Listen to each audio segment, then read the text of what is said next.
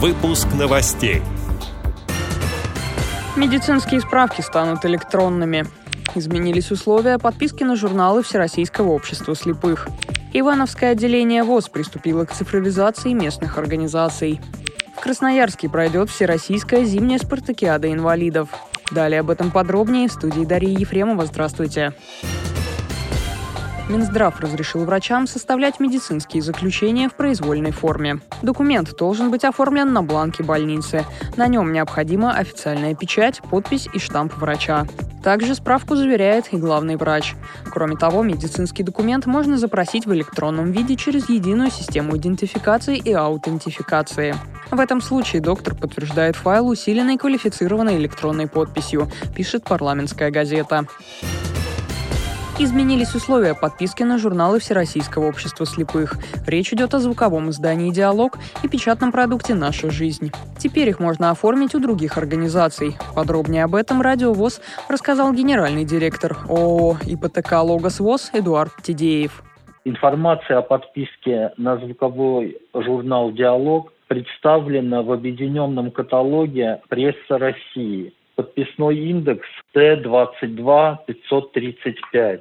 Оформить подписку онлайн можно на сайте www.pressa-rf.ru. Подписка на первый номер журнала будет проводиться до 10 февраля на второй номер до 25 февраля, на третий до 25 апреля 2021 года.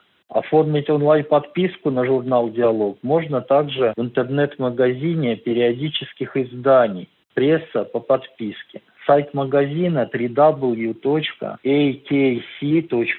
Цена и подписной индекс те же, что и при подписке по объединенному каталогу «Пресса России». Подписка на журнал «Наша жизнь» доступна в электронном подписном сервисе Почты России, расположенном в сети интернет по адресу подписка.почта.ру. Подписные индексы журнала «Наша жизнь» – это ПП-608 и ПП-600 ровно. Э, это брайлевские и плоскопечатные форматы соответственно. Будем рады видеть вас в числе подписчиков наших журналов. Отмечу, что журналы ВОЗ по-прежнему будут знакомить читателей с актуальной информацией, касающейся различных аспектов жизни незрячих людей.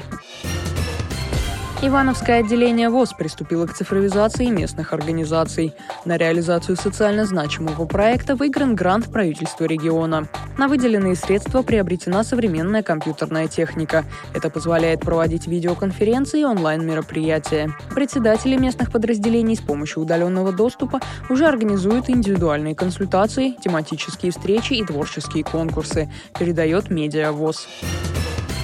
Третья всероссийская зимняя спартакиада инвалидов пройдет в Красноярске. Соревнования состоятся в начале марта. В стартах примут участие более 700 спортсменов с поражением опорно-двигательного аппарата, нарушением зрения, слуха и интеллектуальными особенностями. Лыжные гонки пройдут в спортивном комплексе «Радуга». Соревнования по горным лыжам и сноуборду примет фан-парк «Бобровый лог». А кирлингисты встретятся на арене Красноярск, сообщает пресс-служба Паралимпийского комитета. Эти и другие новости вы можете найти на сайте Радио ВОЗ. Мы будем рады рассказать о событиях в вашем регионе. Пишите нам по адресу новости собака ру. Всего доброго и до встречи.